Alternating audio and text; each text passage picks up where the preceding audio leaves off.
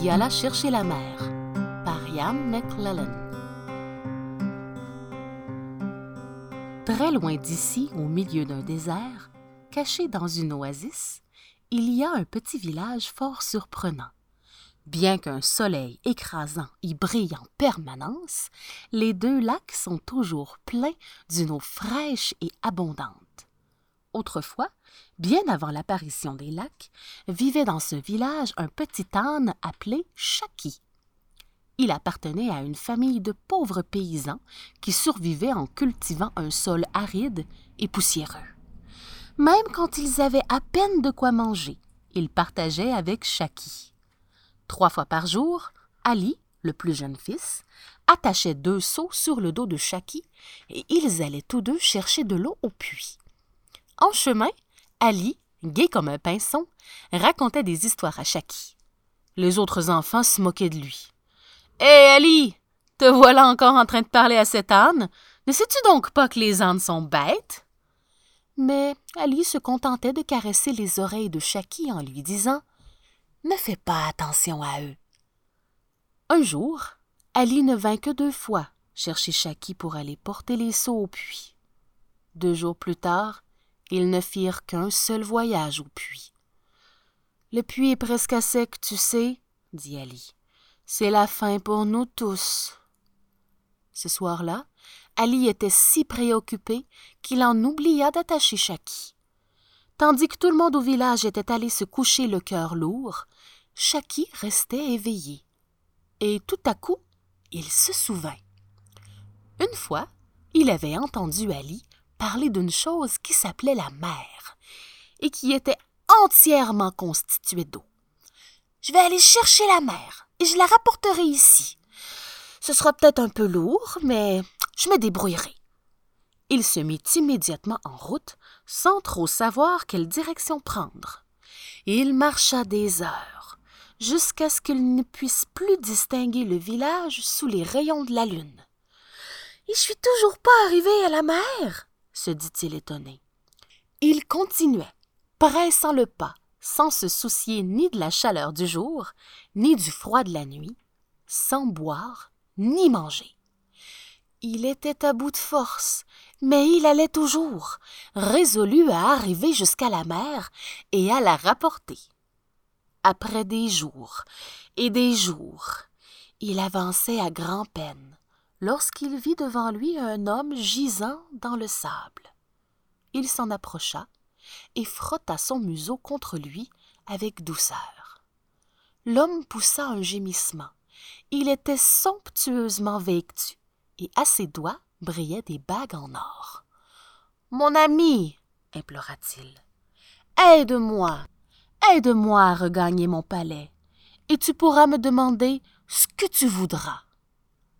Le premier mouvement de Chaki fut de continuer sa route pour trouver la mer.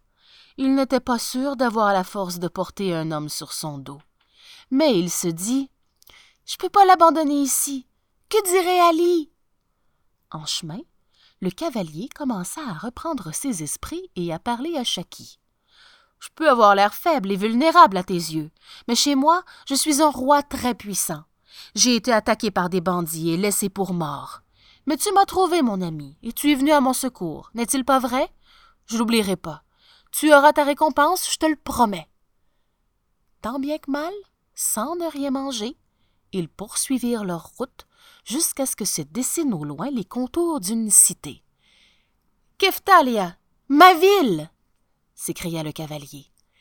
Les habitants de la cité furent bien étonnés, et tous accoururent pour voir le roi franchir les portes sur le dos d'un tout petit âne.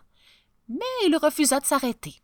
Sans descendre de sa monture, il alla jusqu'aux portes du palais. Alors seulement, le roi et Chaki s'arrêtèrent tous deux pour boire. L'épouse du roi l'accueillit avec des larmes de joie, et les médecins s'empressèrent autour de lui, mais il les renvoya. Conserve à manger et à boire dans mes appartements, pour un homme et un âne. Et qu'auprès de mon lit, on en dresse un autre, avec les draps de soie les plus fins que voici pour mon ami.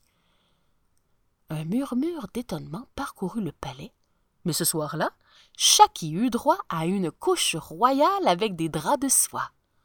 Bonsoir, mon bon ami, lui dit le roi, tandis qu'on éteignait les bougies. Le lendemain, Chaki reçut un tapis de sel blanc brodé de l'emblème royal. Puis, le roi mena Chaki à un endroit secret situé à l'arrière du palais. Ils descendirent un escalier de pierre et arrivèrent dans une pièce plongée dans la pénombre. C'est ici qu'habite mon magicien, Melchior. Melchior connaît tout. Il me dit que tu cherches la mer pour la rapporter dans ton village dans le désert. Devant eux se tenait un homme grand et mince, vêtu d'une robe vert foncé. Il se dirigea vers un coin de la pièce et revint quelques instants plus tard portant deux seaux très ordinaires. Chacun de ces seaux contient davantage d'eau que la mer la plus grande. Alors Melchior se leva et vida le contenu d'un des seaux sur le sol dallé. On entendit un gargouillis, et de lui-même, le seau se remplit de nouveaux arabores. Le roi dit Dans votre désert aride, ceci est presque aussi précieux que la vie. Tu m'as sauvé la vie, ces seaux sont à toi. Chaki s'approcha du roi, et ils se frottèrent le nez pour se remercier mutuellement. Le retour fut facile. Chaki avait autant d'eau qu'il pouvait en boire.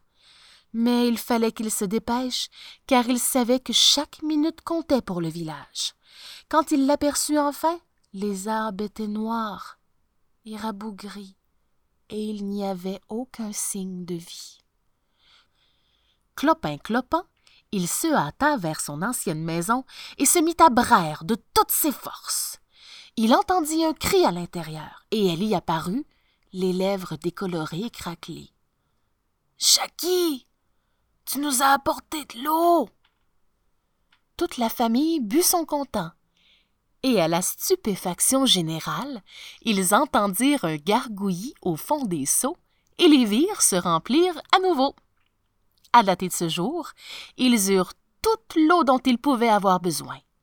Si jamais vous allez visiter ce village, vous verrez que les deux lacs qui l'entourent ne s'assèchent jamais. Les gens disent qu'au fond de chacun, il y a un seau magique.